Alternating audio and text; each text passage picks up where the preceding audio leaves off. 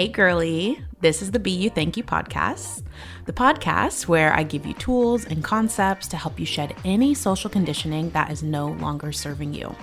This way, you can break free of bad generational cycles or unwanted patterns on your own terms and see firsthand how capable you are of utilizing your personal power to make the life you most want for yourself a reality. My name is Adozi. I'm a certified mindset coach, and I'm so happy to have you here with me today. So let's just start. Hello, hello. Welcome back to another episode. And today I want to talk to you guys about toxicness, toxic people, toxic environments, right? This idea of things being toxic and how it's actually a huge contribution to why so many of us feel stuck or feel underappreciated or feel overwhelmed. And I think right now, there's a huge surge in the internet and the world, whatever you want to call it, but I can at least say online, of people basically understanding self awareness, right? Self discovery, self help, all of that is becoming very popularized. In doing that, I think what happens is, you know, a lot of the times we might not fully be invested in one therapist that we listen to or one coach or we might not be like reading in depth and getting information for ourselves a lot of the times we're getting information secondhand third hand right we might be watching a two minute TikTok that explains a concept and then moving on with our lives. That can be helpful sometimes because, of course, like short form content can help us maybe like become aware of things that we didn't even realize were issues or problems or things that, um, you know, we can relate to really quickly. But sometimes what that can end up doing is actually bombarding us with a lot of terminology, a lot of ideas about things, but not actually a deep understanding of them, right? And even more, not a deep understanding of how they apply to us specifically. So, um, an example of this would be like attachment theory, right? I'm sure you guys have heard like secure attachment, anxious attachment. Um, what's the other one? Uh, avoidant attachment, right? And you might have a general understanding of what these terms mean, or a vague understanding, or a shallow understanding. But regardless of the level of understanding that you have, you might have already taken the phrase and applied it to yourself. And in some ways, this is good, right? Because it means like, okay, now we are helping ourselves become more aware of our patterns and we have names for these things. On the flip side, what it can do is reinforce the stories we already have about ourselves, right? Or reinforce the stories we already have about others. And the whole point of this podcast and the type of work I do is that we need to learn how to be in a space where we're no longer attaching to these labels um, and these stories if we want to move to a better place, right? If your thoughts create your feelings, then your negative thoughts are going to create negative feelings, which are going to create negative results in your life. Although it can be helpful to have terms to use to describe your situation, if you start to identify with some of these terms too deeply, then you're actually going kind of backwards, right? Because you're um, you're validating all of your negative experiences and then you're looking for evidence from that negative experience and then it's like a feedback loop, right? I caution anyone who is like passively getting their um you know, uh self-help online, which maybe is already um, maybe I'm preaching to the wrong crowd, right? Because you guys are already listening to this podcast, but I encourage you to be mindful that when you are taking in new information that you aren't that you're just letting it pass you by, right? You're you're listening but you're not necessarily attaching right away. And if you are going to attach or you are going to relate to something, be open to the exact opposite, right? If I'm relating to anxious attachment, then is it possible that there's times that I have been avoidant attachment? Is there possible that there are times that I've been securely attached, right?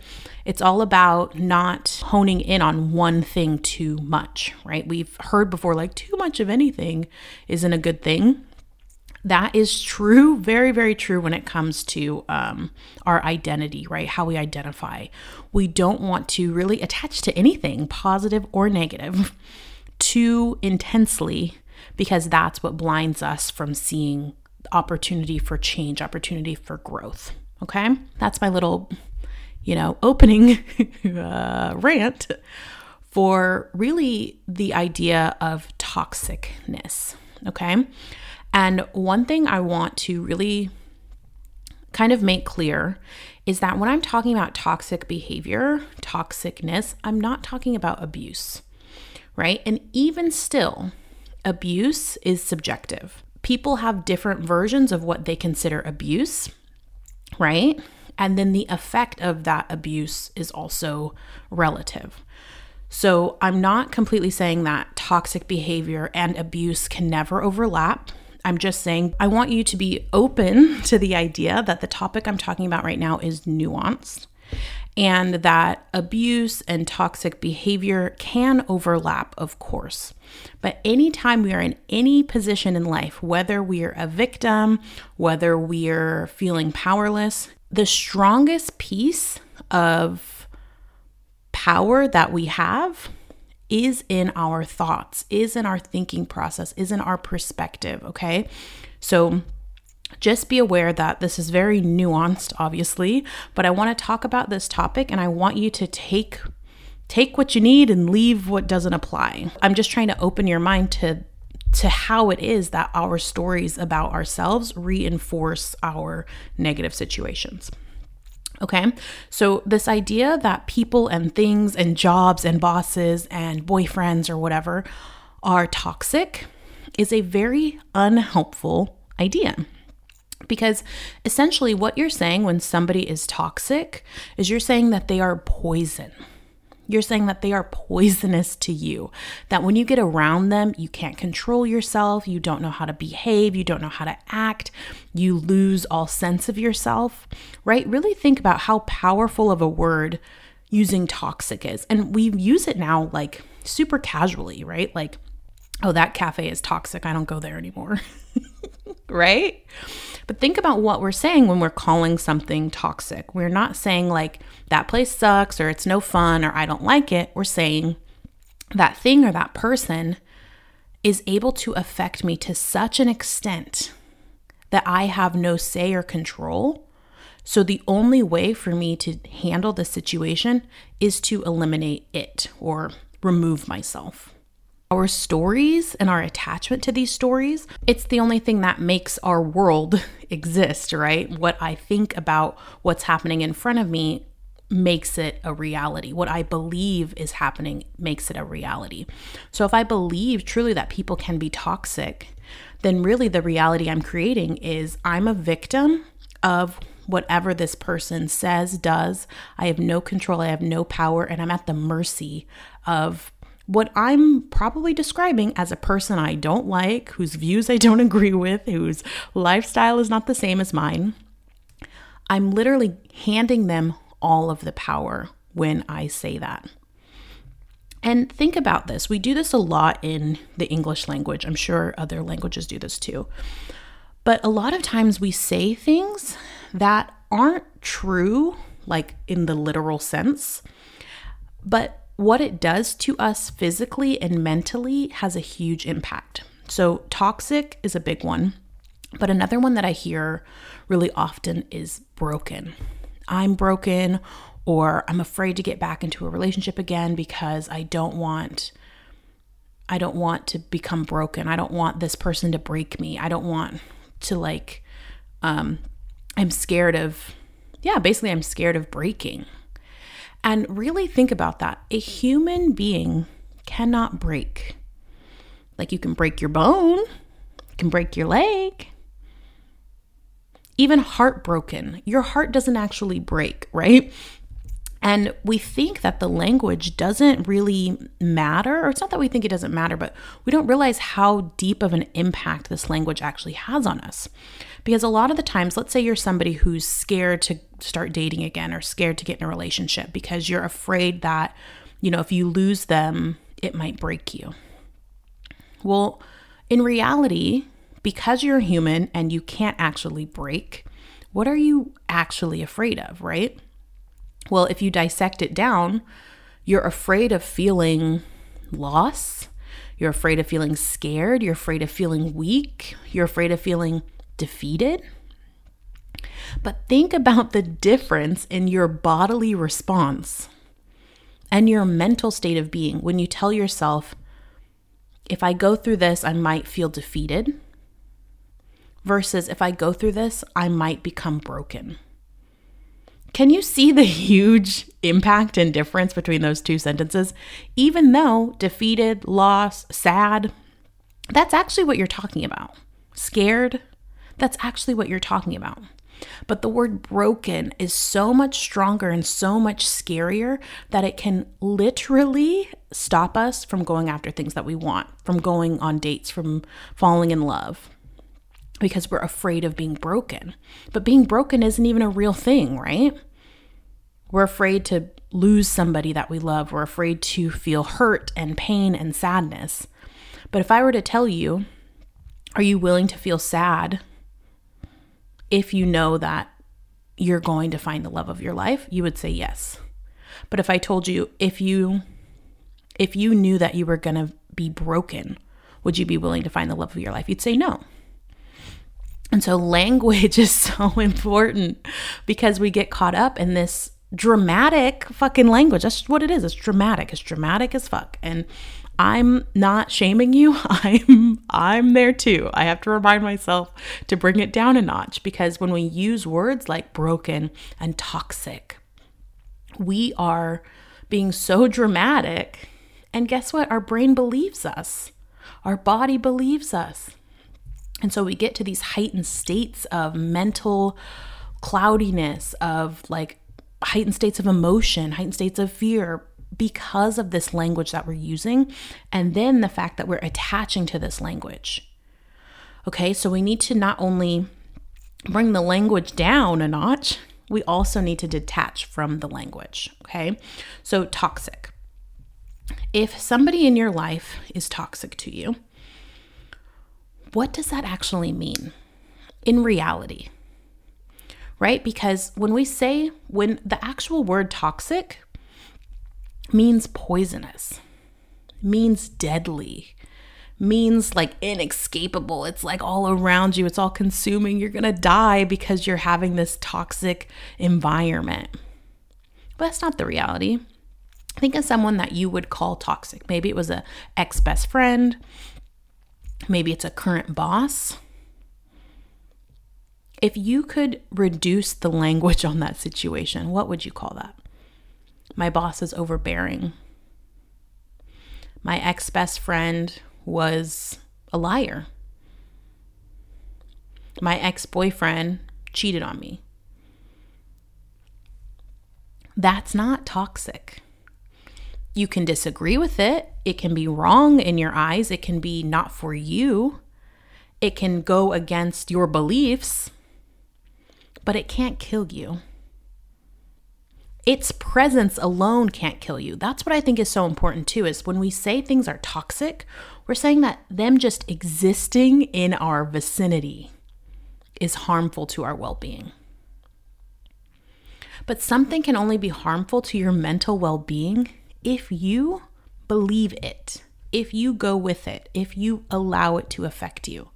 And how do things affect you? Because there is truth in it for you right? Like if you're, um, I don't know, if you're a super tall person and I come up to you and tell you, like, God, you're so short, you're gonna look at me and be like, what? Are you kidding? Like, what are you talking about? Right? Like, the words I say won't even penetrate you in any way because your belief is so deep and so strong that you're tall. But then if I come up to you and say, like, oh, that's not my favorite outfit, and you feel a type of way about your clothing, right? You're not confident in the clothes that you wear. Then, because there's a little piece of truth in you that I said out loud, that's how it affects you. That's how it gets in. That's how it penetrates. So now imagine your truth is that this person is toxic. This person can harm you. This person can hurt you. This person is evil, right? Poisonous. Then honestly, I don't even know if it matters any like they could probably say anything and you're injured and you're wounded and you're hurt and you're you're out of control because you've already set up the story where this person is powerful and you're weak. this person has all of the cards. And it's funny because we think when we call people toxic, we're actually doing ourselves a favor. We think we're saying, "Oh, I'm protecting myself. I'm I'm calling this person toxic to remind myself to stay away." Right? But all that actually does is we put ourselves in the position of the most amount of fear and the least amount of control. Right? And then a lot of times this situation happens with people who we can't even eliminate, right? You can't eliminate your boss if you like your job or you want to keep working there. Your sister in law, your cousin, your sister's husband, right? So we set ourselves up. We put ourselves in a position where we are having a relationship with this person, whatever kind of relationship it is, and then we say they're toxic and there's nothing I can do about it. We create that never ending suffering for ourselves. Right? So, what can you do if there's somebody that you think is toxic in your life and you're telling yourself the only way that you can handle this situation is to remove yourself or not be around them? You're basically saying that throughout your whole life, your only option is to run away or cut people off. And there are going to be situations where that's just not an option, right? And so we have to get to this place where we can learn how to detach from this talk this idea of things being toxic to detach from people who we don't respect being able to hurt us. Like, really think about that. The people you respect the least can hurt you the most. Is that really how you want this setup to go? Right? So, what do we do? Well, first, we have to kind of let go of this story that this person is toxic.